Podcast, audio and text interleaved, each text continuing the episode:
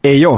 Szép jó napot kívánok mindenkinek, ez itt a Stars.hu keleten-nyugaton podcast, és már olyan régen volt hétfői overreaction, hogy nagyon itt az ideje, és hát százféle oldalról meg tudtuk volna fogni ezt most. A mai témánk az mégis az lett végül, hogy azok a csapatok, amikkel kapcsolatban nem tudunk igazán dűlőre jutni, és ebben, mint most is, mindig segítségemre lesz Zukály Zoltán. Szia! Szia Gábor, örülök, hogy itt lehetek. Mert a hétvége kicsit túlságosan gyorsan elszaladt. Hát igen. De hogy, hogyha te, te jössz a hétfőn, akkor az valami, valamennyire megkönnyíti a hét elejét. Hát ez nagyon-nagyon jól esett, köszönöm szépen Zoli. Ilyen, ilyen kedveset ezen a hétfőn még senki nem mondott nekem.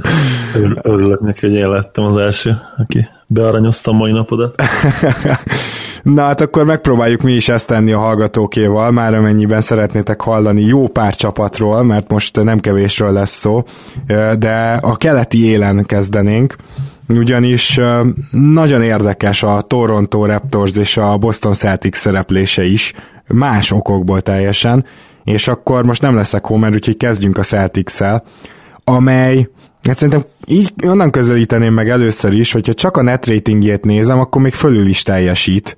Ugyanakkor, hogyha meg azt a formát nézem, amiben voltak évelején, hogy a védekezésük torony magasan az első, és támadásban úgy a középmezőnyben vannak, ugye ezzel nyitottak gyakorlatilag, már mint az első két meccset leszámítva, akkor meg, akkor meg kicsit nem értjük a visszaesést. Hova lőnéd most be ezt a Bostont? Mármint nyilván a számok pontosan belövik a Boston bizonyos helyekre, de, de ez most egy slide, amit látunk tulajdonképpen? Hát nehéz válaszolni erre, mert a védekezésük annyira kiegyensúlyozottan jó, hogy nehéz számomra elkezdeni őket. Mondom ezt úgy is, hogy este ugye gyakorlatilag a védoldalon is becsődöltek a Cavs ellen, ráadásul egy vadonatúj Cavs ellen, amelyiknek nem kellett volna ennyire jól kinéznie.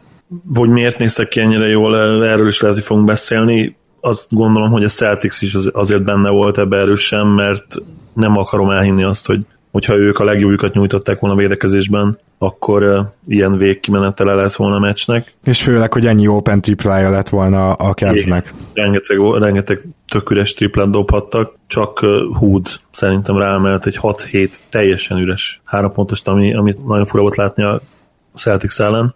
Biztos, hogy slide abból a szempontból, hogy az a támadásbeli hatékonyság, ami, amiről ugye mondhatod, hogy középmezőnybe helyezte őket, az még tovább romlott az elmúlt időszakban. Azt hiszem Spajcs Jani belinkelte pár hete, hogy, hogy karácsony óta gyakorlatilag ővék a legrosszabb offensive rating. Ez ország azóta is így van, vagy hogyha nincs is így, akkor ott kell, hogy legyenek a, a legrosszabb ötben ezen időszak alatt. És ez hát nagyon-nagyon kérdőjeles, főleg, hogyha azt megnézzük, hogy azért ez a keret még Hayward nélkül sem rossz. Tehát ott a középmezőnyben azért ott kell lenniük. Tehát egy Irving, egy Horford, ugye van egy nagyon-nagyon jó shooter Tatum személyében, aki ugyan újonc, de kiegyensúlyozottan jól triplázik. Nyilván egy kicsit az ő teljesítménye is leesett, de hát az várható volt, ugye, hogy nem fog ilyen 45-50%-kal triplázni egész szezonban. Ugye Smart most kiesett pár hétre, az ő playmaking képessége nyilván hiányoznak, de ettől függetlenül is azért egy, egy Irving Horford Brown Tatum négyesre épülő támadójátéknak ennél szerintem jobbnak kéne lennie, mint amit karácsony óta mutatnak. Igen, ezen én is gondolkoztam, és arra jöttem rá, hogy, hogy itt most lehet, hogyha meg akarod vizsgálni az okokat, akkor nem elég végig sorolni a négy nevet, hanem mélyebbre kell menni. Szóval érted, arra gondolok, hogy, hogy azért itt kifejezetten rossz támadó játékosok is vannak ebben a csapatban, akik persze részfeladatokat megoldanak, de sokkal inkább néznének ki jól azok a részfeladatok, amit mondjuk egy Baines megold, vagy amit mondjuk a szezon elején Rozier megoldott. Most azért, tehát ő teljesen feltámadt a támadás szempontjából, úgyhogy most őt azért nem sorolnám ide, de akár Smartot is ide sorolhatjuk egyébként, főleg, hogyha rákényszeríti az ellenfél védekezésre, hogy dobjon. Igazából Morris is, tehát, hogy, hogyha lenne mondjuk két kiemelkedő sztár, akik szállítanának 25-25 pontot. De ugye ez nincsen meg a Celticsnél, és ezért is lesz szerintem egy kategória emelkedés, amikor Hayward visszatér. A másik... biztos. Igen, és bocsánat, csak annyi még, hogy a másik az pedig, hogy Irving egyszerűen ugye egyedül kell, hogy cipelje szinte a támadásban a terheket. Horford ugyan nagyon jól passzol, ő azért pontokat nem rak fel olyan mennyiségben a táblára, ez is egyértelmű, és ez Brownra meg Tatumra sem vonatkozik. Hát Tatum azért, hogy úgy mondjam, még, még nem várható el tőle, hogy ő kreálja az offenszt, és igazából még Brown-tól se, tehát mind a ketten azért le tudják ütni a labdát, meg tudják verni az embert, hogyha túl erős a close-out, tehát ahogy ki rohannak az ő dobásukra, de, de azért ennél többről nem beszélhetünk az esetükbe se. Az egész emberanyag így Hayward nélkül egyszerűen túl, túl sok mínuszos támadó van a Celticsben, talán ez lehet a megfejtés. Igen, ebben igazad lehet. Tehát van egy sereg olyan játékosuk, akik komolyabb figyelmet megkívánó jelenlét mellett, mint amilyen Hayward, és akkor ugye már lennének ketten ilyenek Irving és Hayward személyében. Egy ilyen szenárióban tudnák azokat az egyébként jó tulajdonságaikat maximalizálni, mint mondjuk az üres triplák bedobása, vagy az extra passz ugye, és, és így, hogy csak egy komoly jelenlét van a pályán, ugye, hogyha így, így nevezzük Irvinget támadásban, így valószínűleg nem ugyanazok a szituációk jutnak nekik, mint amik egyébként jutnának, és, és ezért számítok én is arra, hogy Hayward visszajövetelével ugásszerűen kell majd, hogy javuljon a hatékonyság ennek a támadó egységnek. Hozzáteszem, hogy valószínűleg nem rögtön. Hát Tehát, igen, uh, persze. Bár, bár Haywardnak ugye elvileg jó formában, vagy legalábbis uh, ugye fizikailag egészségesen jó formában kellene, hogy visszatérjen. Ez egy olyan sérülés, ami tőle nem kell nagyon félni, hogy, hogy kiújuljon, de nyilván azért másképp fogja oda tenni magát még az ütközéseknél az elején, mire ugye megint ez az agy, agyizom kapcsolat, ez a rutinból megoldom dolog kiépül nála, az lehet, hogy következő szezon lesz. Ugye és itt most optimista voltam, hogy Igen. még ebben a szezonban visszatér, én nagyon remélem, hogy visszatér, mert ő, ő ugye rutinos játékos, és még akkor is valószínűleg nagy segítség lenne, hogyha csak konkrétan a playoffra térne vissza, és hogyha egyébként egészséges is az orvosok azt mondják, hogy nincs kockázata a, ugye a következő csontsérülésnek, akkor miért ne térhetne vissza. Ami még a Celtics eszembe jut egyébként, az az, hogy Irving is, mint hogy egy picit visszaesett volna az utóbbi hetekben. Mindjárt megnézem a, a game logjait, de... Figyelj már, amíg megnézed, csak hogy most tényleg ne, nehogy azt higgye valaki, hogy elkézzük Irvinget, mert karrier szezont fut, de azért azt is hozzá kell tenni, hogy ugye beszéltél erről az egy jelenlétről. Hát mondjuk ez az egy jelenlét ráadásul még nem is igazán egy willing passer, tehát hogy azért ő nem azt mondom, hogy egyáltalán nem passzol és feketejük, szó sincs erről, azért ő nem egy Jamal Crawford, de azért nem is egy LeBron, aki, aki az első olyan adandó alkalommal, ahol ketten húzódnak rá, már tudja, hogy pontosan hova kell passzolni passzolni ahhoz, hogy üres dobóhelyzet legyen, vagy az, vagy a következő extra passzal. Azért Irvingbe ugye ez, meg, ez nincs meg, de ezért van az, hogy mondjuk egy LeBron körül működő egy halom, mit tudom én, ha nem is déligás játékos, de használható játékos, az támadásban mindig is top 10 lesz, de lehet, hogy mindig is top 5. Igen, és jól emlékeztem, Irving most nincs jó formában. Egy nagyon erős január után a februári eddig hát eléggé közepes, 24%-kal triplázik, 6,3 kísérlet mellett, ami ugye pocsék, és egyébként minden szempontból kicsit visszaesett, kevesebb lepattanót szed, kevesebb asszisztot oszt ki, illetve a játék idejéhez képest több, több az eladott labdája is, és ha nem is kap, akkor a terhelést, ami érdekes, hogy a tegnapi vesztes meccsen is csak 26 percet játszott. Mondjuk, jó, igen, ez annyira nem érdekes, mert ugye nagy hátrányban voltak a negyedik negyedben. Hát mondjuk a sérüléséből jön vissza, gondolom, hogy ezért óvatosak Igen, három meccset kihagyott, ez is belejátszott persze. Meglátjuk, tehát amikor ő nem tud az idei Irving lenni, akkor úgy néz ki, hogy ennek a Celticsnek hát a, a meccs nyeréssel is problémái vannak, mert ha megnézed azt, hogy ugye volt a két blowout vereség a Raptors, illetve ugye tegnap a Cavs ellen, de ezeken kívül sem voltak valami meggyőzőek, ugye például, hogy más nem mondjuk a Portland ellen egy ponttal tudtak nyerni hazai pályán, és a Washington ellen is hat ponttal, és ugye a mostani vol nélküli Washington-t azért, azért lehet, hogy egy első helyre törő, vagy, vagy legalábbis ugye top kettőben lévő keleti csapatnak azért másképp kéne abszolválnia. Hát elképzelhető, bár nem tudom, mert ugye még a Raptorsnak is a, a futása előtt pont egy vol nélküli Washington elleni vereség, tehát hogy Washington az Igen, most úgy látszik. Ez is, erről is lehetne beszélni, hogy ez a vol nélküli Washington milyen játékerőt képvisel, mert ahogy mondta Bill is egyébként, és azt sajnálom, hogy azóta erre volt, nem kaptunk reakciót, vagy legalábbis én nem olvastam. Az, az egy nagyon csúnya passzív-agresszív nyilatkozat volt tőle, hogy végre élvezzük a játékot, körbe jár a labda, amikor ugye pont Ball kiesés után nyertek egy nagy meccset, elég érdekes volt. Na, a Washingtonról beszélünk ma még, és a Raptorsról is, mielőtt áttérnénk a, a torontói alakulatra, azért a Bostonnál nézzük azt meg, hogy hogyha mondjuk az net ratingjüket nézed, akkor ugye szerintem nagyjából mondhatjuk, hogy most ez a kisebb slide, ez azért úgy egy helyreigazításnak jó, mert hogy a net ratingjük szerint azért inkább itt vannak úgy a keleti második helyen, és hát a másik az, hogy a clutch szituációkban a Boston egyelőre 67%-os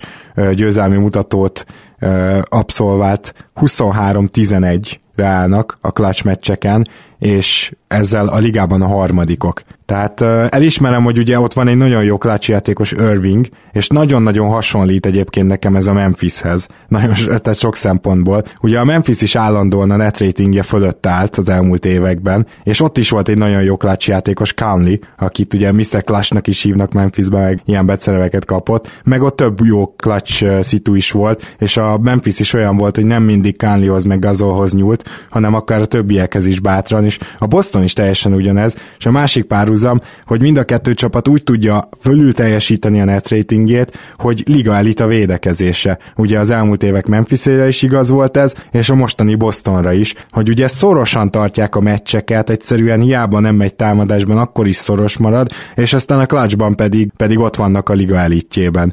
Úgyhogy ez, ez szerintem egy nagyon érdekes párhuzam, és ezért azt gondolom, hogy a Boston még amellett, hogy most egy kicsit rosszabb formában vannak, amellett se hiszem, hogy, hogy teljesen vissza fog esni odáig, ameddig a net ratingjük szerint kellene, hanem egy kicsit folyamatosan fölül tudják majd teljesíteni a Memphisi recept szerint. Igen, bár ugye a net rating alapján is mégis a helyükön vannak, mert a most már igen, igen, igen. Ugye a más, most már igen, ugye a második legjobb net rating, ami lényegesen rosszabb persze, mint a, a Repsé. Egyébként érdekes, hogy azért megint lehet egy elég szép nagy hát különbséget húzni a kelet és nyugat között ebből a szempontból, ami a net ratingeket illeti. Ugye a, a keleti konferenciában gyakorlatilag hát már a harmadik helytől net rating alapján legalábbis ilyen, ilyen majd, hogy nem ilyen net neutral, tehát nulla vagy egy közeli csapatok vannak, ami nagyon érdekes, és hát kicsit szomorú is az igazság.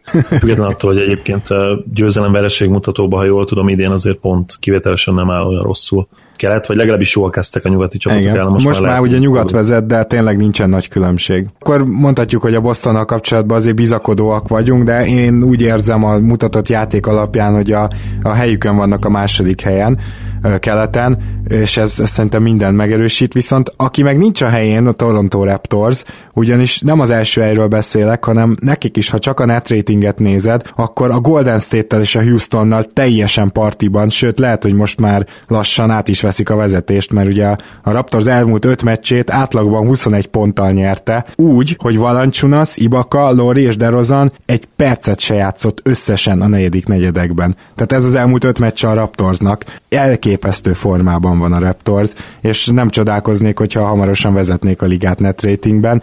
Náluk tényleg nem az a kérdés, hogy hogy, hogy állhatnak itt, hanem hogy hogy lehet egyáltalán 16 verességük, mert ez alapján 11-12-13 környékén kéne, hogy legyenek jelenleg. Igen, hogyha az általad említett Warriorshoz és Rocketshez mérjük őket, akkor valóban ott kellene lenniük. Ugye mind a két nyugati csapatnak 13 veresége van. Nagyon érdekes, amit a Raps csinál, és lenyűgöző is egyébként. Én ugye nagyon kedvelem őket, egyik bandwagon szurkolójuk vagyok évek óta, és azt gondolom, hogy a franchise történetében ennyire jó csapat chemistry, csapategység, ennyire jó egymásért küzdés még nem volt jellemző a csapatra. Így van. Hogy ilyen szépen kitekertem mondjam. És ezt nagyon jó nézni.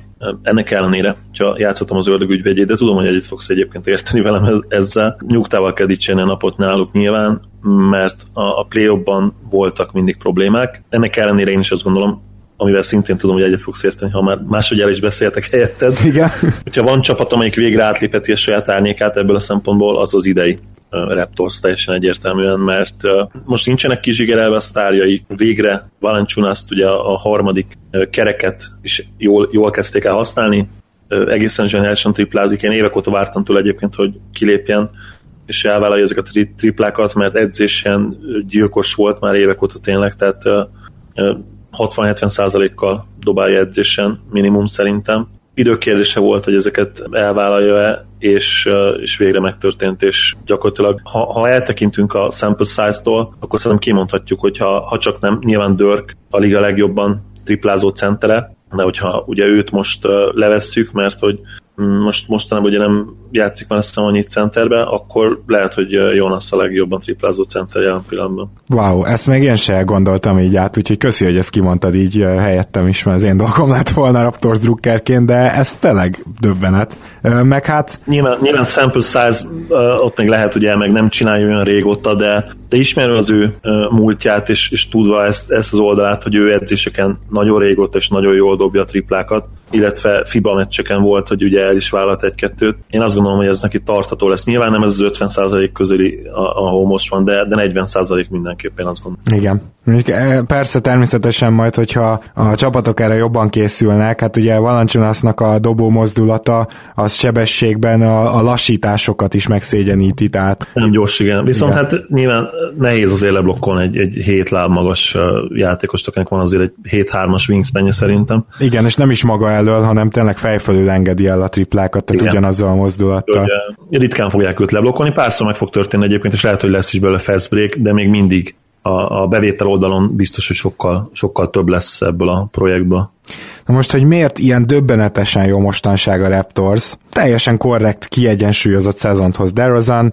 Larry kicsit ilyen egy nagyon jó meccs, egy közepes, egy rossz, tehát olyan vegyes felvágott, de hát természetesen azért az ő gravitációja és triplázása az ebben a rendszerben így is úgy is aranyat ér, és azért róla szerintem általában megfeledkeznek az emberek, amikor ilyen jó playmakeröket keresnek, pedig az ő asszisztjai azok ilyen klasszikusan sokat érő asszisztok, erről már ugye beszélgettünk, na az ő hét asszisztja, vagy nem tudom most 6,7-nél jár, de az ő hét asszisztja az tényleg olyan, hogy az legtöbbször nagyon jó kettő-kettők utáni üres helyzetbehozás, a fast break asszisztjai is jó helyre mennek, tehát hogy úgy érzem, hogy, hogy az ő asszisztjai ilyen értékes asszisztok.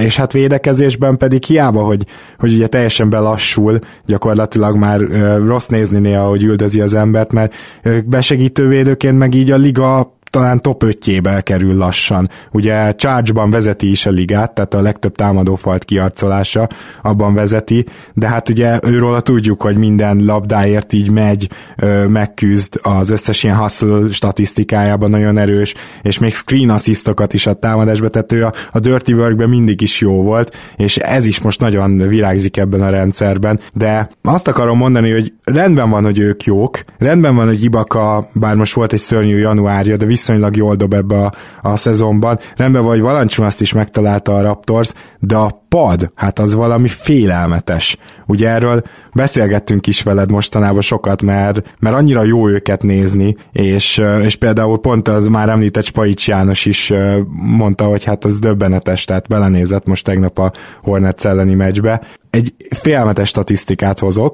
Megnéztem a five-man line a net ratingét, nem szűrtem, úgyhogy most majd úgy utólag megteszem. Tehát a negyedik helyen áll a CJ Miles, Jakob Peltl, Pascal Siakam, Fred VanVleet és Dollar Wright, uh, Delon Wright, bocsánat, ötös, 32,8-as net ratinggel, csak ez a negyedik hely azért érdekes, mert ők már 147 percet játszottak együtt, az előttük lévők 50, 59 és 47. Tehát azért, hogyha mondjuk ezt leszűrnénk egy százasra, ami jogos, akkor, akkor mindjárt mondom neked, torony magasan vezetne a ligát net ratingben ez a csere ötös. A második helyen, a százas, tehát a száz fölöttiek közül, a második helyen a Green, Iguodala, Livingston, Clay Thompson és West ötös áll, ők 28,2-es net ratinggel vannak, tehát az, az négyen rosszabb ennél. Itt az elejére ennek a listának 100 együtt játékpercben még a minnesota egy line ugye a kezdő Tyus Jones-szal, ezt, ezt is már mondtuk, fél rá, és ennyi itt az első 25-ben, sőt, még többen az első 30-ban gyakorlatilag három olyan line van, amelyik legalább 100 percet játszott, és ebből messze a torontói cseresről a legjobb. Elképesztő nézni is őket egyébként.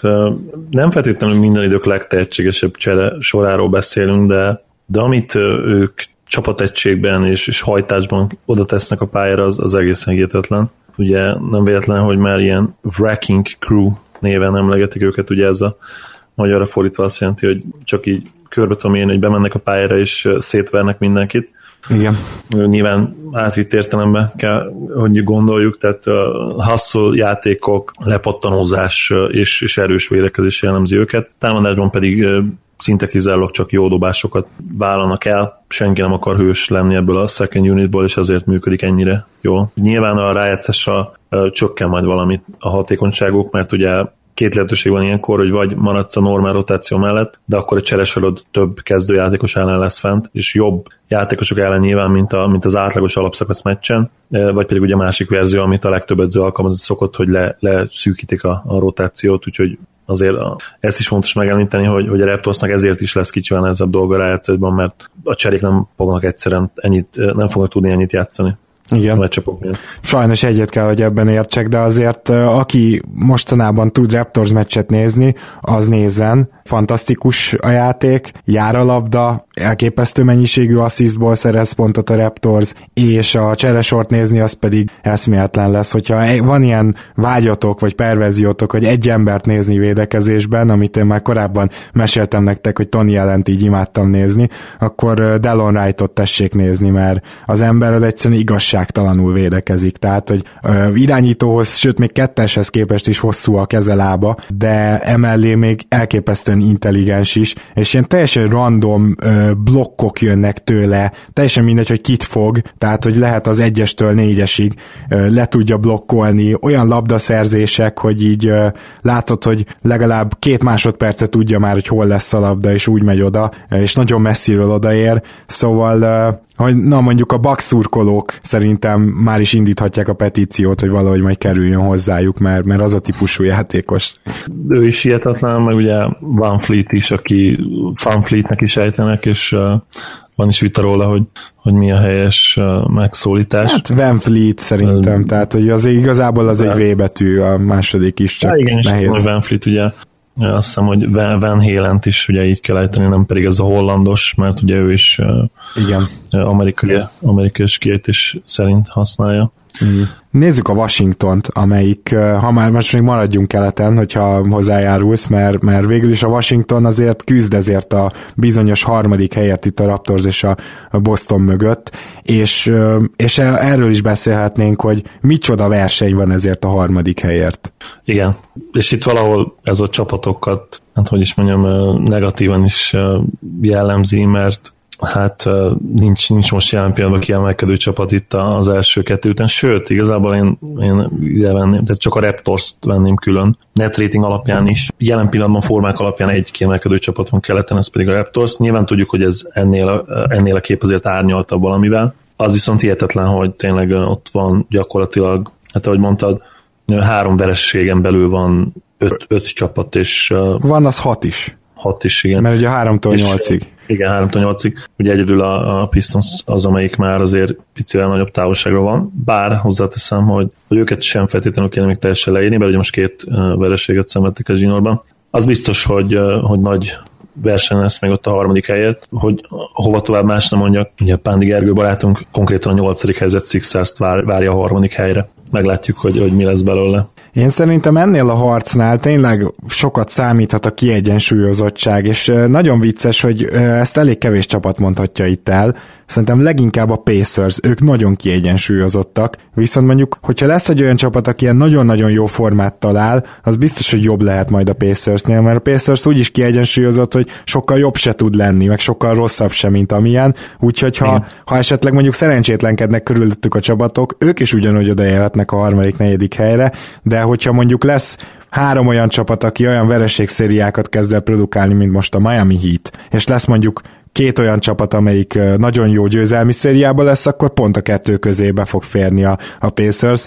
Azért hozom így őket, mert ő bennük vagyok így a legbiztosabb, hogy bejutnak a rájátszásba, és ott lesznek valahol a közepén, mert egyszerűen szinte folyamatosan tartják azt a körülbelül 55-60 százalékos teljesítményt így győzelem vereségmutatóban hétről hétre. Ott üszentettem egy hatalmas, de még pont időben sikerült lenémíteni a mikrofonomat. Úgyhogy megúsztuk. És akkor itt a mellékzőnge után azt mondanám erről, hogy, hogy a pacers kapcsolatban maximálisan egyetértek. Én azt gondolom, hogy ők tudásuk szerint teljesítenek, és tőlük nem is nagyon váratunk se pozitív, se negatív irányba bármilyen kilengést. Amely csapatokban mindenképpen több lehetne, net rating alapján is, és mérlegben is, az, az egyértelműen a Caps, ugye, de ott felmerül a kérdés, hogy az az új keret mennyire gyorsan tud összeérni. Én azért óvaintenék még minden Caps szurkolót, nagyon szép győzelem volt a, a tegnap esti, de láttunk már olyat, hogy nagyobb cserék után megvan még ugye ez a, ez a high, ez a ö, megemelkedett állapot, és ez nem mindig tart ki hetekig, hónapokig. Azt szoktak mondani, hogy a, a minőségi munkát azért nem lehet lecserélni semmivel. Igen. És, hogy, és hogyha ezt elhisszük, akkor, akkor nem kellene neki ilyen gyorsan összeérni, ugye, hogyha, hogyha elhisszük a szabályokat, a szabályokat nyilván időnként át lehet írni. Biztos vagyok benne, hogy volt már olyan, hogy, hogy egy csapat nagyobb csere után tudta tartani a jó formáját, de azért olyanra nem nagyon emlékszem, hogy ennyi ember cserélt volna a csapatot, és utána ez megtörtént. Nyilván lehetne olyan kisebb cseréknél olyan példákat hozni, mint a 2004-es Pistons, aki ugye Rashid, Rashid csere után, Rashid Wallace csere után gyakorlatilag nem, hogy nem veszített lendületet, hanem akkor lettek igazán elit védekező csapat. De ott ugye, ha jól emlékszem, egy ember, vagy legalábbis egy számot tevő játékos Igen. cserélt csapatot. Ugye más, nem tudom, mi volt abban a cserében, majd utána nézünk. De hát azért Rashid volt az, aki hogy nagyon komoly rotációjátékosként érkezett ugye a kezdőbe, tehát nyilván neki volt azért messze ott a legnagyobb hatása. Az biztos, igen. Annak a Pistonsnak azért nem a cserepadja volt híres, tehát nem, nem, nem ők nyerték a meccseket. Nagyobb Mavericks cserére emlékszem még ugye a, a Wizards csere. Azt nem tudom megmondani, hogy abban az évben nyertünk bajnokságot, vagy az egy évre rá volt. Szerintem egy évre rá volt, mert a, a nagy csere, amikor ugye jött jött Haywood, Haywood ugye? Igen, igen. A centerről igen, beszélünk. Igen, center, ugye őt kevertem mindig a neveket, Haywood, Hayward. De akkor jött Haywood, és ugye jött Butler, Caron Butler, és azt hiszem jött még valaki velük. Ö, nem szóval... lehet, hogy Deshaun Stevenson? De ő is jött, igen. Yeah. Komoly rotációs játékosok lettek egyből, de szerintem az 2010-ben volt még, és uh, ugye ez a csere 2011-ben éred be igazán, tehát ott sem lett ugye egyből bajnok a Mavericks, hanem, hanem rá egy évre. És ott egyébként ugye Keron Butler sajnos megsérült, de, de mind Haywood, Haywood és mind Stevenson elég komoly szerepet kapott a bajnok csapatban. Igen, és talán a másik csapat, amiben több lehet, és ezt szerintem nem is kell magyarázni, ez pedig a Philadelphia. Nem véletlenül szerintem Pándi Gergő jóslata se, azért ők nagyon megtalálták mostanában magukat, és oda a kivásárolt Belinelli bizony egy nagy erősítés lehet, ugyanis Covingtonnak az a fantasztikus shootingja, amivel kezdte a szezont, az ugye szegény meghalt ugye a barátja azóta gyakorlatilag nem találja a shootingát, és hogyha Belinelli ezt tudja hozni, az egyébként most egyre jobb formában lendülő Philadelphiába, gyakorlatilag Redik vagy ő mindig pályán lenne, hát az óriási erősítés lehet, úgyhogy ez sincs kizárva, de ez is egy olyan csapat, mint ahogy a Cavs, amivel azért nagyjából hogy tudunk mit kezdeni, ezt látjátok, mint ahogy a Heat is ilyen, amelyik visszaesése szintén magyarázható azért a net ratingjükkel, hiszen egyáltalán nem volt olyan jó net ratingjük, hogy a harmadik helyen álljon álljanak keleten, de mondjuk hozzáteszem, hogy a, a Heat azért már érdemes a beszélgetésre, de akivel leginkább nem lehet mit kezdeni, ez tényleg a Washington Wizards, ugyanis gyakorlatilag kiesett volt, és azóta talán egy 6-2-t futottak, és nem vagyok, nem vagyok teljesen pontos szerintem, de a lényeg az, hogy fantasztikusan elkezdték járatni a labdát, beszettek nagy skalpokat is, például a Raptors-t is megverték, ugye, úgyhogy valami nagyon elkezdett működni. Lehet, hogy nagyobb simpler size-on, tehát nagy, nagyobb mintán keresztül kellene ezt nézni, és nem kellene túlreagálnunk, de hát ha már hétfő van, akkor ezt is megtehetjük. Nagyon kérdéses számomra az, hogy Vol vajon tényleg megérje úgy a maxot, hogy nélküle is tud ilyet a csapat. Röviden reagálnék, nyilván a Wizardsról fogunk legtöbbet beszélni ebben a blokkban, a nevezhetem de reagálni kellett a Sixersre. Én is azt gondolom, hogy Belinelli ott most komoly segítség lehet, ugye, amit Cabarro csinál mostanában, az, az eléggé kabaré. Ha bang. És eltomgeti. lehet, hogy jobb lett volna, hogyha gondolati szinten megmarad. Triplázásban semmit nem segít, ugye ebben Marco mindenképpen jobb lesz és uh, hiába a jó fizikai adottságok, én, én azt gondolom, hogy TLC, ugye Timothy Luvavu Cabarro, teljes nevén, szerintem, hogy nem olyan jó védő. Nincs meg az az IQ, én legalábbis úgy látom, amíg, amíg kellene, és Márkó többet tud a játékból. Nyilván védekezésben ő kérdőjeles, de egyébként amikor, amikor hajt, akkor nem rossz védő, ő még, ő még most se. Ugye az NBA pályafutást ő egy ilyen, vicces ezt ma kimondani, mert persze aztán beszéltünk róla, ilyen defensive stopperként is kezdte. És emlékszem, hogy annól még őt állították rá a Warriorsban, például Kobe Bryant-re egy meccsen, és bizony nem játszott rosszul, nyilván Kobe megszívatta párszor, de hát ő ugye kit nem szívatott meg akkoriban, viszont Márkó jól mozgott. Igaz, akkor még atletikusabb volt, ugye, de csapatvédekezés szintjén szerintem jobb, mint, mint Cabarro. Ma ugye triplezőn pedig fog segíteni. Említettem még a hitet, én nem tudok rajtuk kiigazodni, annyira szimpatikus csapat, gyönyörű szép mezzel, most szemembe ugye ez a Vice City mez valami egészen elképesztően szép, úgyhogy én azt gondolom, hogy én nyáron fogok venni egyet magamnak, bármennyire is utálom magamat érte. Nem tudom megmondani, hogy mi lehet velük, tényleg nem kellene ilyen, ilyen időszakoknak becsúsznia, és főleg nem férne bele. Igen, tehát hogy nem De nagyon fér bele most ebbe a versenyfutásba. A Wizards pedig ugye nem titok, hogy mi nem feltétlenül vagyunk Wall, John Wall legnagyobb magyarországi fanjai. Nyilván nem tudunk ilyen ö, időszakban sem túl sok jót mondani róla.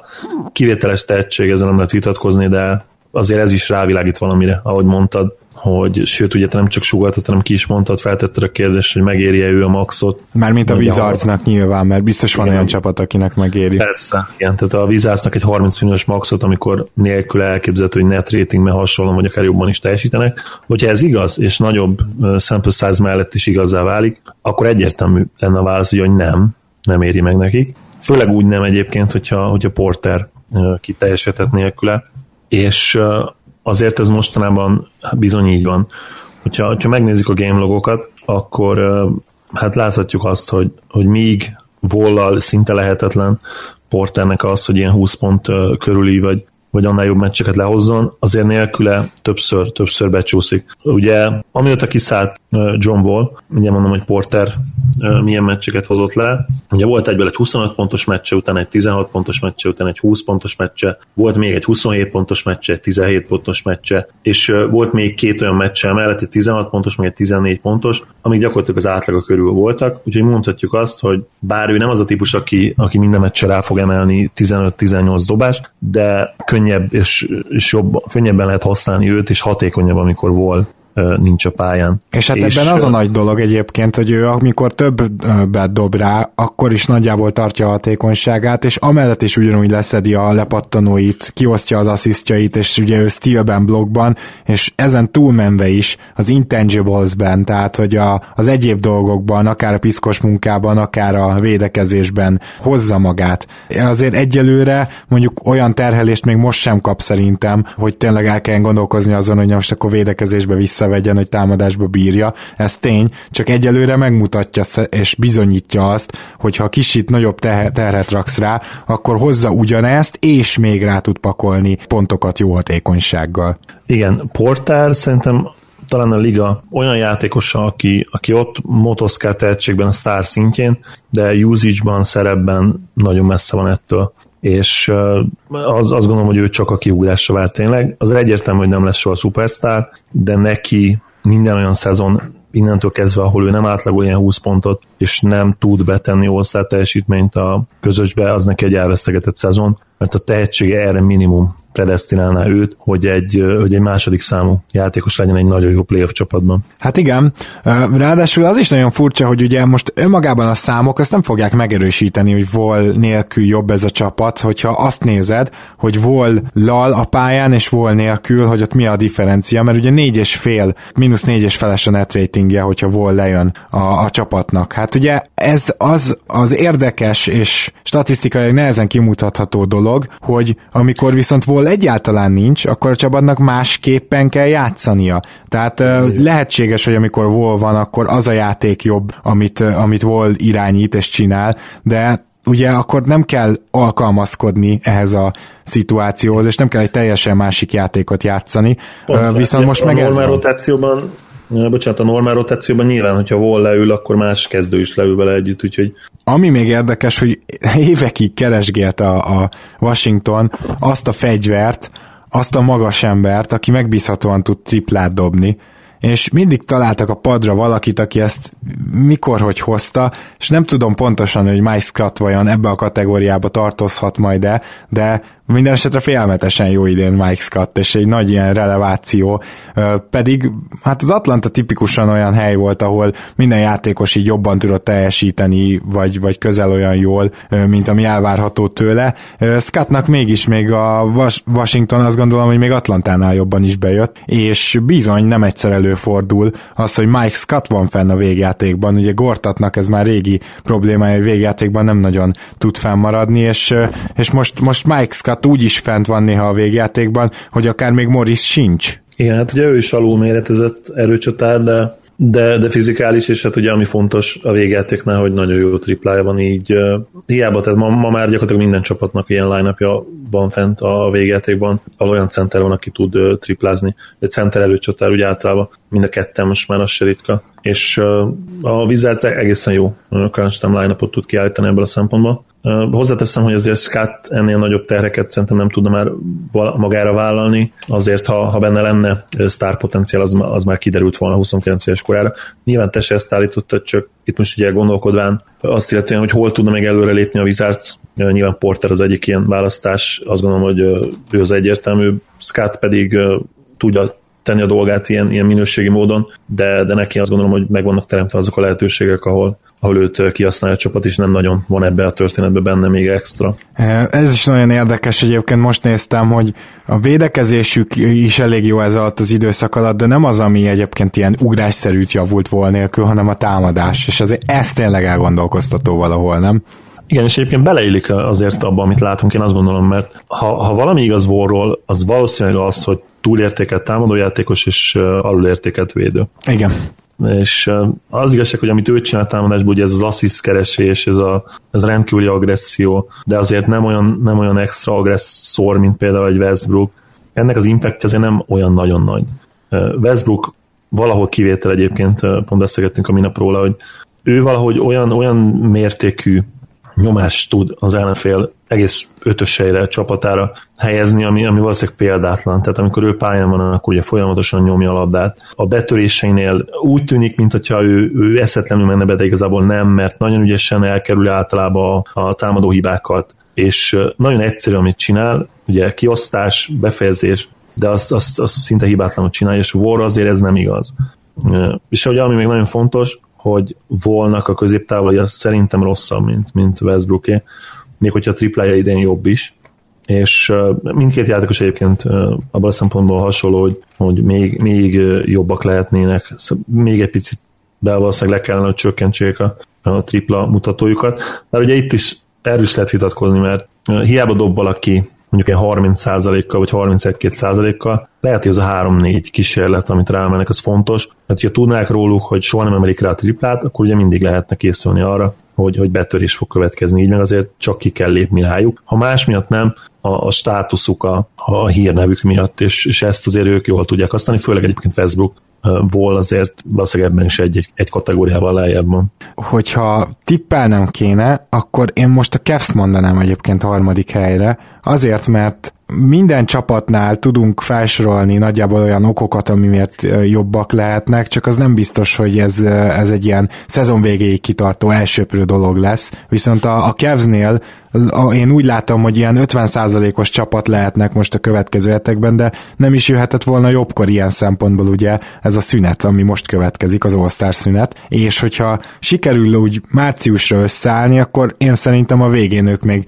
nyomnak majd egy rant, ami, ami eldönti ezt a harmadik helyet hogyha most a fejedhez szorítják a pisztolyt, amit nem kívánok természetesen, akkor te kit tippelnél a harmadik helyre ebbe a versenyfutásba? Cavs szintén LeBron miatt, tehát hogyha ő úgy dönt, hogy ő playoff üzemmódba kapcsol, és élvezi játékot, vagy tegnap úgy tűnt, hogy ő élvezni fogja a játékot, akkor tulajdonképpen egyszerű a Cavs játék, mert ugye ő maga a rendszer, és ezek a puzzle darabkák, amik most vannak, azért látszólag jól illennek hozzá a támadásban. Én arra nem vagyok meggyőződve, hogy a védekezés is sokat fog javulni, és azt gondolom, hogy ez lesz végül a vesztük majd a rájátszásban, de hogyha az alapszakaszt nézzük, és azt, hogy, hogy LeBron játszhat most 36-37 perceket meccsenként, és odaadod a kezébe a labdát, és ő maga a rendszer, akkor itt nem feltétlenül lesz az probléma, hogy, hogy új a csapat 60-70 százaléka, hanem megoldják majd. És egy még egy fontos elem, kicsit alulértékelt változás, ugye Szedi vagy Csedi Osman, Fangandi Csedinek mondja, mi inkább szerintem Szedi Osmannak fogjuk mondani. Szóval ő egy nagyon jó kiegészítő ember lehet majd a szezon hátralévő részére. 22 éves, tehát már nem olyan nagyon fiatal, tapasztalatlan újoncról beszélünk, és azért voltak nagyon komoly szituációban nagyon jó meccsei, például az EB-n, ha ugye a török válogatott húzó embere volt. Azt gondolom, hogy, hogy benne lehet bízni, és, és szemmel láthatóan a, a stáb is végre elkezdett bízni benne. Szóval ez, ez gyakorlatilag olyan, mint hogyha valahonnan cseréltek volna semmiből egy nagyon-nagyon jó kiegészítő emberért.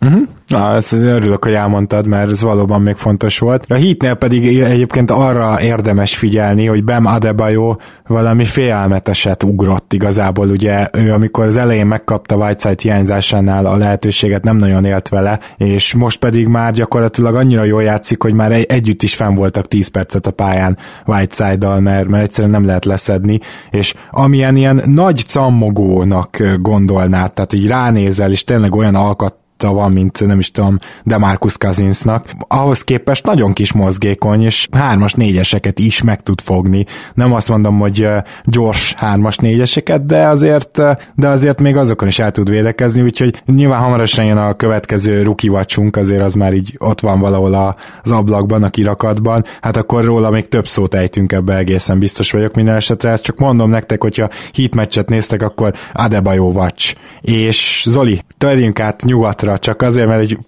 hogy, hogy honnan fogjam meg azt a csapatot, ami nem lehet kiigazodni. De a legjobb erre az az, hogyha megkérdezem, hogy szerinted kinek van idegenben a két legjobb mérlege nyugaton? Ez könnyű kérdés. Tehát a nyugati csapatok közül ki a két legjobb csapat idegenben? Warriors, Rockets. Így van, ugye 22-6-tal és 20 tel állnak. Ki a harmadik legjobb csapat idegenben szerinted? Harmadik legjobb csapat idegenben? Jazz? Nem, nem. T-Wolves akkor. Nem, pont, hogy nem, hanem ugye a New Orleans, a, negy, a negyedik, igen, a negyedik a Portland, az wow. öt, ötödik a San Antonio, nem bocsánat, a Clippers, a hatodik a San Antonio, a hetedik az Oklahoma City, és hát talán a nyolcadik helyre, igen, a nyolcadik helyre fér oda idegenben a Minnesota Timberwolves. Biztos, hogy nem találtam volna ezt a listát soha az első kettő után.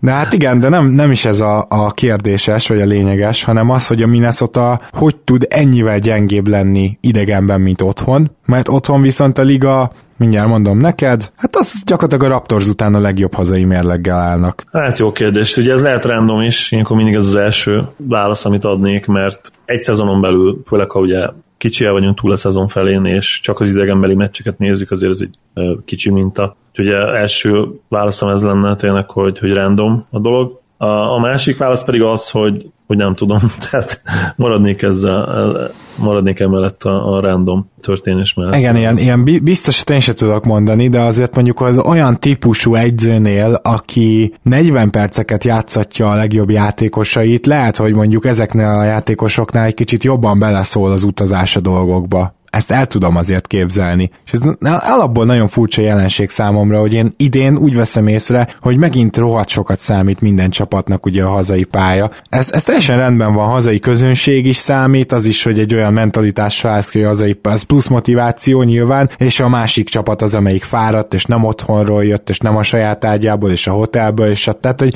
ez, ez olyan alap dolog is, ami, amit nem kell szerintem magyarázni, de nagyon érdekes, hogy a, az NBA-nek az átszervezés szerződéseinek a, a fele azért van, hogy minél kevesebbet utazzon a, az adott csapat. Tehát alapból úgy van felépítve ugye a schedule, a menetrend, és amint fejlődik a technológia, úgy gondolnánk, hogy egyre kevésbé számít a hazai pálya, és erről szó sincs.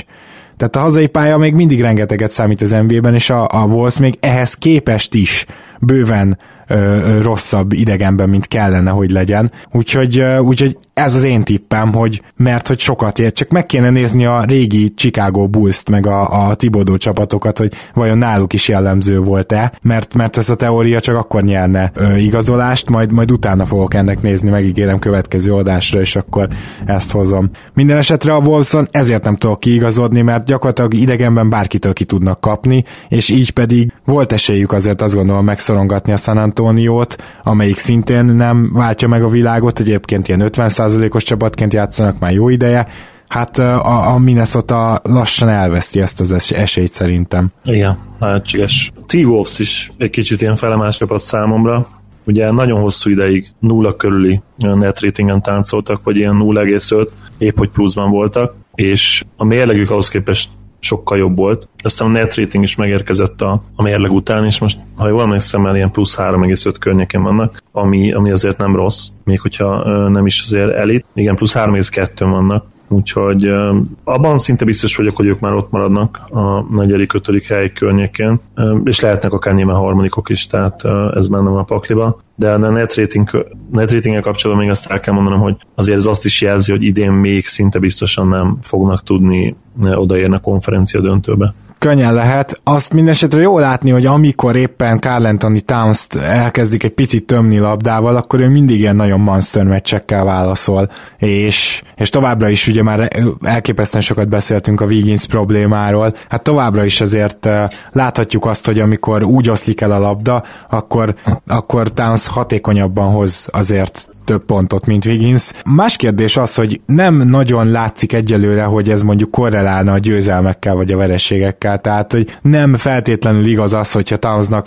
nagyon durva meccse van, akkor nyer a Timberwolves, hanem gyakorlatilag sokkal inkább igaz az, hogyha a vendégségben van a Timberwolves, akkor veszít hazaépán, akkor nyer. Tehát, hogy ennél jobb meghatározást még mindig nem tudok rájuk mondani.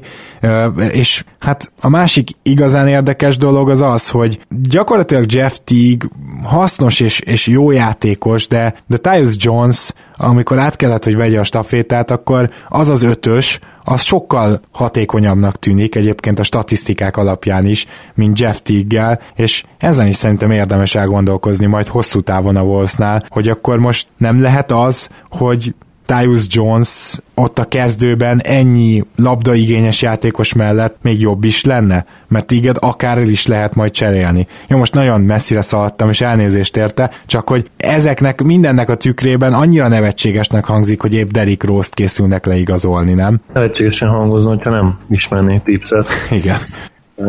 Mert így ugye azért nem annyira. Ne, nehéz tényleg napirendre térni tips azon szokása felett, hogy, hogy az összes ilyen ex-játékosát imádja, és tényleg vinné magukat, vinné őket magával mindenhová. Azt mindenképpen meg lehet védeni, hogy, hogy Touch Gibson-t akartam, mert Gibson azért még ma is kiváló védő. Főleg egy tudtuk azt, hogy a mini védekezés azért hagy kívánni valót maga után. De például, hogy Crawfordot minek vitte oda, azt, azt mai napig nem tudjuk, független attól, hogy van egy-két rajongója, aki a mai napig azt fogja állítani, hogy ő hatékony. és ugye most Derrick Rose, akinek még annyi értelmese lenne, mert gyakorlatilag évek óta net negatív játékos, de hát Tibodó, Tibodó. Igen. Van.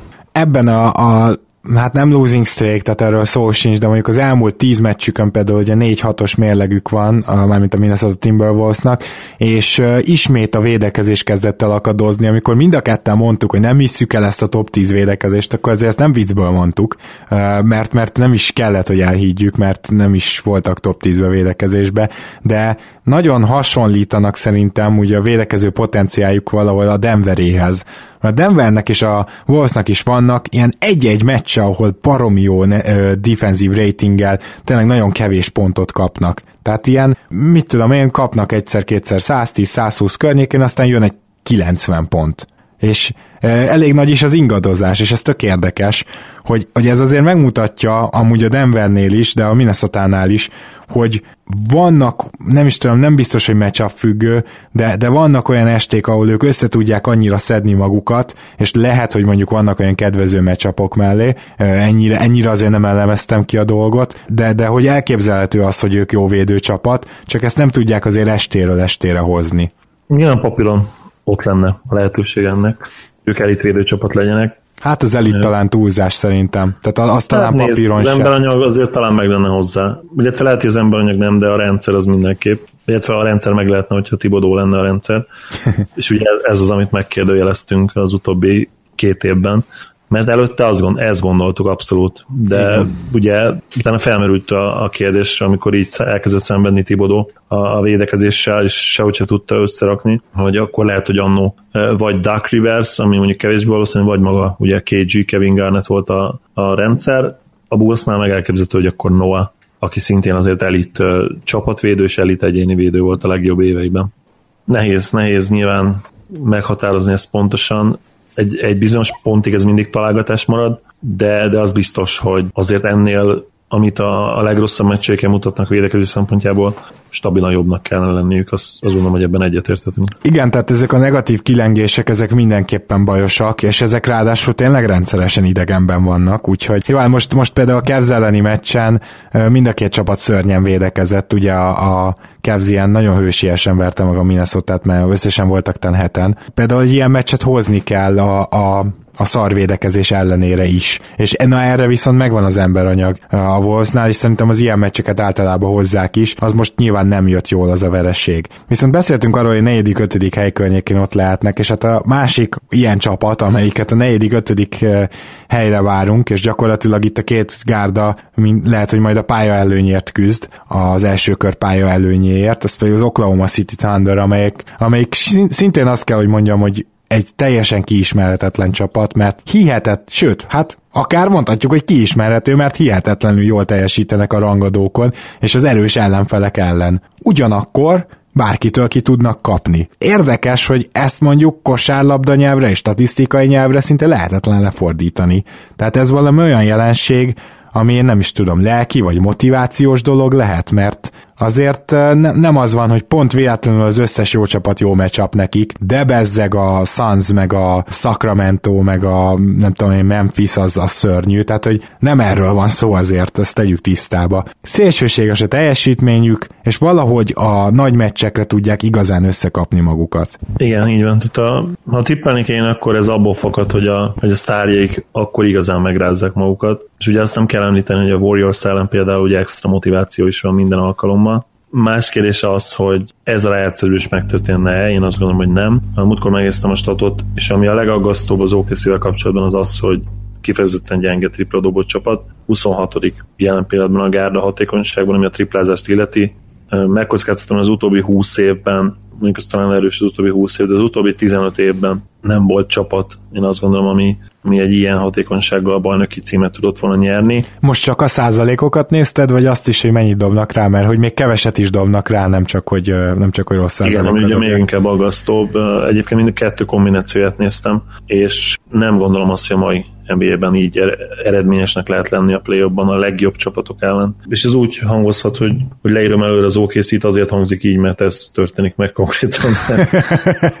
Én leírom írom előre az okc Nyilván lesz, aki nem ért egyet, és nem is kell, hogy egy szurkolók egyet értsen velem, mert miért ne bízhatnának bennük. Én azt gondolom, ez én személyes véleményemben nem kell egyetérteni, hogy az OKC-nek ebben a szerkezetben ezzel a triplezéssel nem lesz esélye. Hogyha ez változik a play és Anthony és George 40% felett tripláznak meccsenként 5-6 kísérlettel, akkor az már azt gondolom, hogy elég lehetne. De ez azt kéne, hogy mind a kette megtalálják a, a dobóformájukat, és plusz még egy, egy meccsenként 1,82 triplát mondjuk a, a spanyol srác is betegyen a közösbe. Ha ezt tudnák kombinálni az elit védekezésükkel, akkor, akkor lehetességük. Tehát akkor itt kicsit átfogalmazom, én nem azt mondom, hogy az okc nincs esélye, akkor nincs esélye az okc hogyha nem tudnak javítani a triplázáson. É, igen. Egyébként az is durva, hogy a legnagyobb what the fuck csapat net rating szempontjából nem is a Raptors, és nem is a, az említett Minnesota. Netrating szempontjából messze menőleg két csapat van, amelyik így értelmezhetetlen, a Dallas és a Sacramento.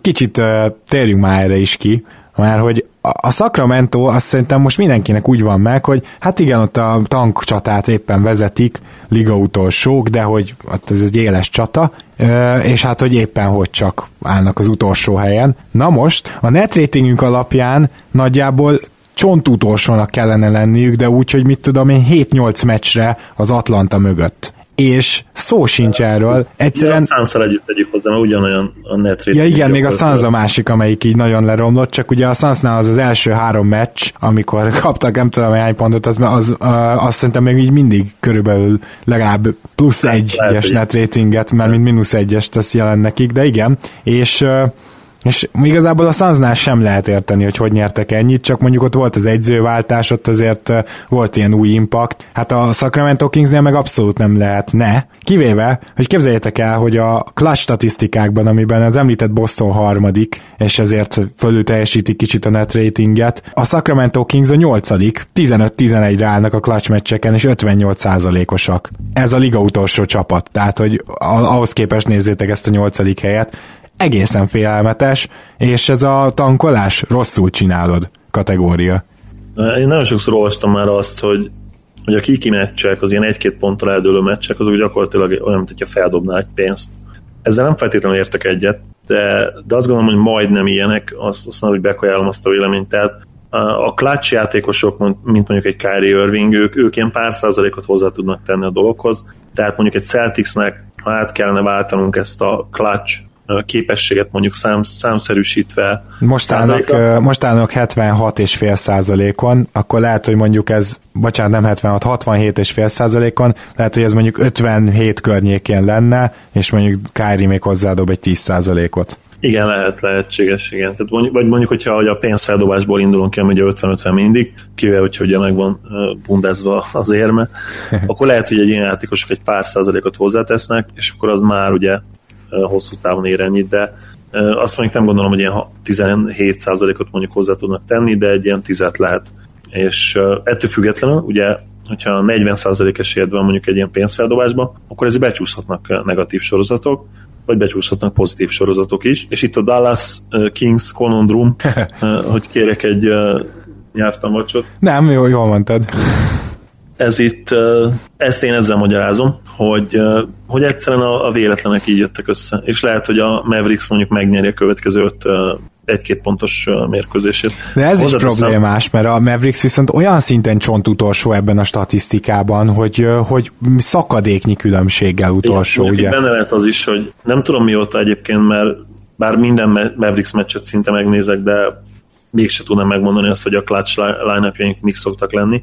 Azt tudom, hogy például a minap egy olyan line küldött fel, Kárlál, ugye Cibogdani barátunk beírta a chatre, amiben azt hiszem nem volt ott se Harrison Barnes, se Dirk, sem pedig uh, Wesley Matthews, és uh, így sem tudtunk alul maradni a Lakers ellen. Yeah. Uh, úgyhogy ez például benne lehet, hogy nem feltétlenül a legjobb line rakja fel például a Kárlány, hanem kísérletezget de azt gondolom, hogy ez talán eddig nem volt igaz, ugye most Cuban ezt nyilatkozta, és már ebbe a mintába beleillene ez a Lakers elleni mérkőzés. Nagyon remélem, hogy ez a továbbiakban is így lesz, mert az például egy, egy kiváló módja az ilyen low-key tankolásnak, hogy a legjobb játékosaidat nem feltétlenül rakott ki crunch time-ban. Bizony, bizony. Most a Sacramento még hamarabb elkezdett úgymond hivatalosan is tankolni. Hát George Hill-t el is cserélték, de ugye le lett nyilat, vagy lenyilatkozták, hogy hát itt bizony azért kettőnél több hát rutinos játékos nem nagyon fog meccsenként szerepelni. Mégis nem tudom, hogy mennyibe kerülhet nekik, hogy most ugyanúgy állnak szinte, mint az összes többi tankoló csapat, mert most már a Dallas is ezért bemondta azt, hogy jó, akkor innentől mi a cél, és szerintem az Atlanta is, amint kivásárolta Bellinellit, és lehet, hogy Ilyasovát is ki fogják vásárolni, megmondja, hogy mi a cél. Tehát csak azt akarom mondani, hogy most már olyan a tankcsata beér a célegyenesbe lassan, vagy legalábbis már ott az utolsó kanyarnál tartunk, és ilyenkor azért már el, általában kivásárlásokkal, ezzel, azzal, ilyen nyilatkozatokkal, hogy akkor most a rutinos játékosok nem játszanak, vagy nem játszanak a, a crunch time napokban, már elkezd több csapat is tankolni. És a Sacramento-nak már rég össze kellett volna szednie egy 5-6 meccses előnyt, amit abszolút nem szedett össze, és lehet, hogy most, hogy a többiek is elkezdenek egy kicsit úgy belevalóban tankolni, lehet, hogy ez nagy hátrány lesz a Kingsnek, és hát amilyen szerencsétlen ez a franchise, tényleg képes lesz nem az utolsó helyen végezni. Te ezt szeretnéd is valamennyire, de azért, hogyha hiszünk ebben az 50%-ban, a Dallasnál már lassan ideje lenne, hogy egy kicsit korrigálja magát ez a bizonyos százalék, amit nem is említettem, hogy 23%-kal nyeritek csak a szoros meccseket, pedig 35 is volt belőlük. Igen, nagyon sok szoros meccset játszunk, ugye ezért viszonylag vállaltan net rating, bár hozzáteszem, hogy azért, azért lecsúszott az elmúlt hetekben, ugye volt ilyen mínusz egy környéken sokáig, most pedig azért már nekünk is mínusz három alatt van, ami, ami jó jel számomra. Tényleg nehéz erről a versenyfutásról bármit mondani, mert egyszerűen annyira kielezett, hogy, hogy hihetetlen. Tehát felsorolom nektek, van egy-kettő mindkét konferenciából. Ugye keleten van két 19 győzelmes csapat, Bulls és a Nets, van még két 18 győzelmes csapat, Magic és Hawks, nyugaton van három darab 18 győzelmes csapat, a Dallas, a Suns és a Grizzlies, és van még ugye a Kings 17 győzelemmel, és ennyi. Tehát, ja, ez a nyolcas, igen. Igen. Most ebből ráadásul ketten nem is versenyeznek, mert ugye a Lakers meg a Brooklyn az, az nem szeretne ebbe beleszólni, bár a Lakers most nincs is benne ebbe a nyolcasba, de lehet, hogy a Brooklyn majd el fog emelkedni, és ez egy hetes versenyfutás aki, lesz. Aki bejön majd szinte garantáltan, az ugye a Knicks, Oh. A kérdés, ugye hatos vereség sorozatban vannak, és ugye a KP kiesett. Nélkül én azt gondolom, hogy minden tíz meccsre jut majd kb. egy győzelem.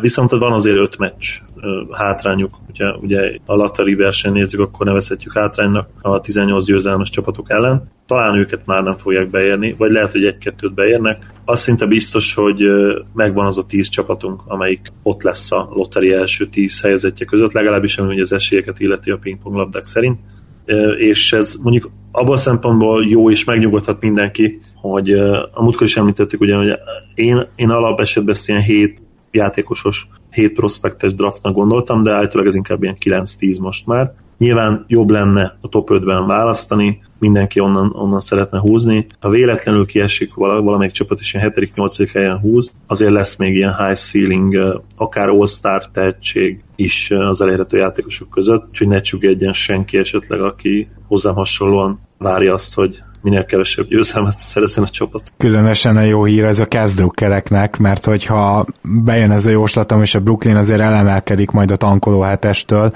és esetleg a New Yorkot is utoléri, akkor is csak 8-9 lesz az a pick, és elképzelhető akkor még ott egy ilyen játékos, azért ez egy, azért ez egy nagy hír, illetve a Knicks drukkereknek is, akik túl jól kezdték a szezont, hogy úgy izomból most már le tudjanak tankolni a liga legaljára, de talán ők is be tudnak még menni egy jó játékosért. A Knicksben még első helyzet első helyzetekhez már nem fognak odaférni, az szinte garantált, ugye az 6-7 meccs különbség, az így a szezon fele után azért már nagyon nagy hátrány, de a top 5-ben szerintem odaférhetnek, mert innentől kezdve a legrosszabb győzelmi százaléka szerintem nekik lesz az összes csapatot figyelembe véve. Hm.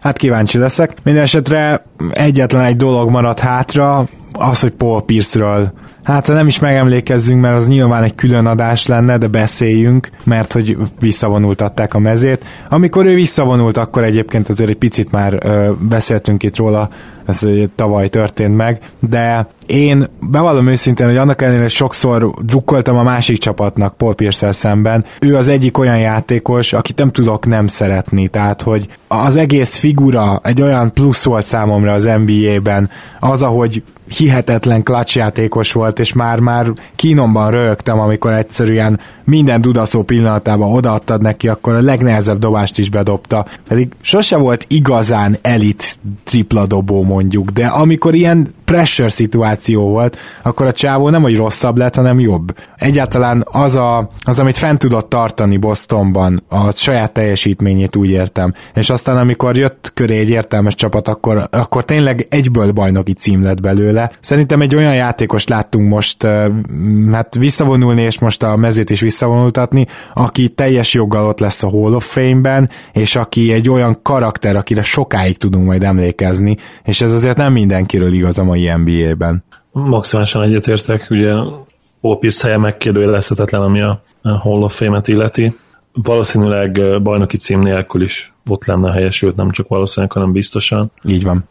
Benne volt a pályafutásában azért szerintem bőven 20 ezer pont felett végzett, és emellett volt szerintem 8-9 all szereplése is, ha nem csak az emlékezetem, ez bőven Hall of Fame karrierbajnoki gyűrű nélkül is, de sikerült ugye 2008-ban feltenni az pontot, megkoronázni a pályafutását, és uh, szerintem ezt kijelent, szerintem kijelentetjük azt, hogy még benne is maradt ebbe a celtics legalább egy bajnoki cím. Ha nincs KG sérülése, ami után ugye ő már nem volt a, a régi, akkor szinte bizonyosan benne lett volna még egy bajnoki trófea Larry O'Brien is ebben a történetben. Pierce azt gondolom egyébként, hogy pályafutása nagy részében, amikor még nem volt meg az a segítség, kicsit alulértéket volt. Ugye volt egy konferencia döntőjük, ahol emlékszem, akkor, amikor még azt gondoltuk, hogy Anton Walkerből komolyan B játékos lesz, vagy lehet, hogy faramúcium módon az is volt egyébként egy-két szezonig. Hát igen.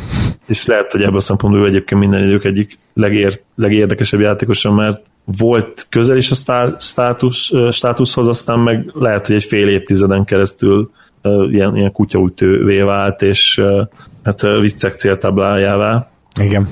Úgyhogy róla lehet, hogy egy külön adást is, lehetne egy külön adást is szentelni neki. Szóval azt hiszem azon szezont a Pierce azért nem tudott sokat alkotni ugye a rájátszásban, de amint megjött a segítség, akkor ugye egybe gyakorlatilag az első szezon nyugban bajnoki címet tudtak nyerni. Nem mindig tűnt egyszerűen a dolog, ugye a, a Hawks ellen hét meccsre volt szükség, de minden hazai meccsüket nagyon simán megnyerték úgyhogy az, az a hét meccses széria sem feltétlenül volt annyira szoros, mint azt gondolnánk. A döntőben pedig imponáló maga biztossága nyertek, ugye az utolsó hazai hatodik meccsen gyakorlatilag megsemmisítve a Lakers. Igen, hát az egy olyan örök emlék maradt Bostonnak is, és Pierce-nek is, és Igen, azt gondolom, és hogy megérdemelte, nem? Ezért, bocsánat, a, a bajnoki döntő legjobb játékosának járó külön díjat. Igen, és ez, ezt is megérdemelte meg szerintem azt is, hogy ő bajnok legyen. Igen, bár én mondjuk azt a KG-nek adtam volna, de, de megérdemelt a Pierce is egyértelműen. Az biztos, hogy Garnett volt a legjobb játékos annak a csapatnak, de megérdemelte ezt a külön díjat Pierce is. Igen, meg hát szóval a, a karrierje is szerintem bajnoki címért kiállt, mert ő azért bajnok típus, tehát nem tudom, hogy, hogy lehet ezt behatárolni, de, de Pierce-re én egyértelműen azt gondolom, ő volt, ő volt az egyik olyan játékos, akire mindig lehetett számítani, hogyha, hogyha a pressure, hogyha nagy volt a nyomás, jó teljesítményeket hozott, amikor kellett, és mondjuk az ilyen típusú játékosoknak, hogy kiár egy bajnoki cím, úgy érzi az ember. Igen, plusz aki túlél 10-12 készszúrás, szarvasbőr, Jackie ide vagy oda, ugye ja, ezt igen. megtanultok szerintem örökre TP anekdotái közül az egyik legtöbbet elmondott, és egyik legérdekesebb sztori volt. Szóval aki azt túléli, az, az biztos, hogy bajnok típus, nem csak a kosárlabda pályán, hanem az életben is. Ez szerintem kiváló végszó volt, úgyhogy köszönjük szépen, hogy velünk tartottatok, kedves hallgatók, és köszi szépen Zoli, hogy ma is itt voltál. Én köszönöm, nagyon élveztem, úgyhogy most lesz még egy fél óra aztán folytatom a munkát, de hát ez, ez a sorsunk hétfőn, azt hiszem, hogy te is csatlakozol hozzám majd. Így van, lesz most egy olyan 5 perc pihi, aztán folytatom a munkát vágással. Jó van, akkor minden jót kívánok eh, neked is, és kedves hallgatók nektek is, hamarosan jelentkezünk újra, sziasztok! Sziasztok, köszi a figyelmeteket! Ha más podcastekre is kíváncsi vagy, hallgassd meg a Béton műsor ajánlóját. El tudod képzelni, hogy a podcastet, amit éppen most hallgattál, fél év múlva már a mesterséges intelligencia generálja? Mi sem. De ha érdekel, eljötte már a gépek lázadása. Hallgass bele az Embertelen podcastbe. Orsós Lajos vagyok, a műsor házigazdája. Egyelőre még élőben. Egyelőre. Fedezzük fel együtt, hogyan ismerkedik, randizik, mesél és vitatkozik Betty és Péter, két teljesen mesterséges intelligencia. Lajos, a podcast címét mond még egyszer, Léci. Oké. Okay. Embertelen podcast. Ez a műsor a Béton közösség tagja.